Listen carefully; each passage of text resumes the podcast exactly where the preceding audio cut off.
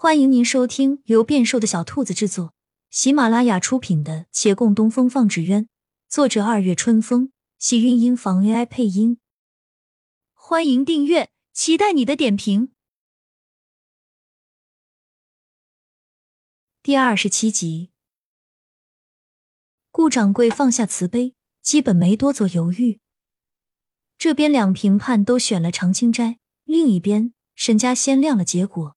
他们选择的是那双燕，理由是长青斋这只放飞，怕是根本就看不见在哪儿，单单放在这里有观赏性没有用，起码在天上也应该是好看的。这缘由也有道理，周围有百姓赞同。接下来便看杨家如何选了。骆长青看着杨连奇举笔，有些紧张，身边立时有人轻轻拉了拉他的衣袖，他侧目见月兰轻柔目光。顿时心中一暖，担忧之情少了许多。杨连奇在写字，沈芊芊凑在一旁看，眉眼中慢慢浮上些笑意，朝这边挑了挑眉。他的选评结果很快亮了出来。清雅小楷说二字，四害。等待的人飒然松口气，对那评选之人另眼相看。想来这杨连奇纵然看他不顺眼。但好歹有君子之风，倒没有把个人恩怨带入其中。县城却很是惊异，他只看那只蝴蝶图文不靓丽，又这般小，原以为是随便扎的，敷衍到连材料都舍不得多用，不想其中还有门道，竟让三家评判投票。他便朗声宣布：三对一，四害长青斋。请等一下。出一道有力的声音。打断了他的话。众人循声看去，见从人群中走进一挺拔之人，面无表情的穿过场地，先向县令、县城施了礼，相互寒暄了几句客套话后，径直朝杨连奇走去，不由分说坐在他身边。他来势如风，杨连奇只得往旁稍挪了一下，给他留了较大的位置。坐定后，这人道：“杨某生意繁忙。”今日来迟了一些，还请见谅。杨某代表杨家作为本次签约会评判方之一，要择选的是。他将面前那“四害”二字的指尖一拂，任他被风吹起，落在脚下。他执笔重写二字“四丑”，正是那笔一同飞燕。而后又起身走至桌前，把指尖给大家看。赵大娘心直口快，立即道。哎呀，杨连喜，你怎么能耍赖呢？杨少爷已经选过了，不可以更改。舍弟身子不好，久居家中，他如何能懂这纸鸢如何评判？鄙人认为，这双燕造型新颖独特，同飞之羽也是佳话，和睦美满，想来才是李大人举办签约会的目的。从这一方面来说，双燕一定是胜出的。杨连喜回道：“没错，而且这双燕放飞起来，可比那小小蝴蝶美多了。”沈家老爷及时补充。杨连喜回头向沈老爷拱了拱手，正好看见沈芊芊也在回头，回头瞪着他爹。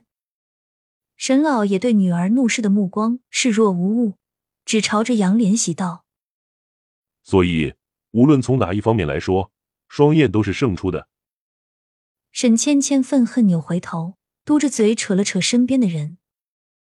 身边杨连奇向他轻轻点头：“没关系，胜负乃兵家常事，不必太在意。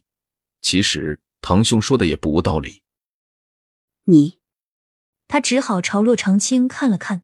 洛长青面容沉静，还有闲心跟他摆手，并以眼神示意此事跟他无关，叫他不要为难。现在其实是二对二，胜负并没有定。沈芊芊暂时安了安心，先将常青斋这边放到脑后，只对着杨连奇小声道：“你选的结果被当众扔到地上，他还偏选一个跟你不同的，你不觉得他是故意敷你面子吗？”我有没有面子都没什么关系。杨连奇慢条斯理的答：“你简直……”沈芊芊对他实在说不出话了。听县城在喊。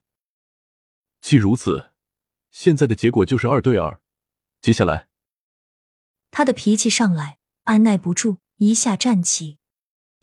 等会儿，杨少奶奶有话要说。是啊，他起身走到桌子前，沈老爷拉了他一下，他摆手甩开了。站定后，他道：“既然这评选结果可以随便更改，那我也要改。大人称我一声杨少奶奶。”我便也要代表杨家把这结果改回去，我仍要选长青斋。这县城一时为难，沈老爷连忙起身：“芊芊，你做什么？这儿没有你说话的份儿，给我回来！”刚刚我要坐在沈家这边的时候，您说我已是杨家人，叫我挨着他们坐。既然我是杨家人，您如今只怕管不到我头上了。沈老爷始料未及，被这言论阻了后话，脸色铁青的坐回去。稍许沉寂后，竟不痛不痒的向杨连奇道：“杨少爷，看来你要好好照顾照顾你这妻子了。您不必拉他出来。”沈芊芊立即道：“杨连奇的脾气，王好听了说是随和，说直接就是软弱。他一出口，自己的气势势必要被他完全打消了。”亲亲小耳朵们，本集精彩内容就到这里了，下集更精彩，记得关注、点赞、收藏三连哦，爱你！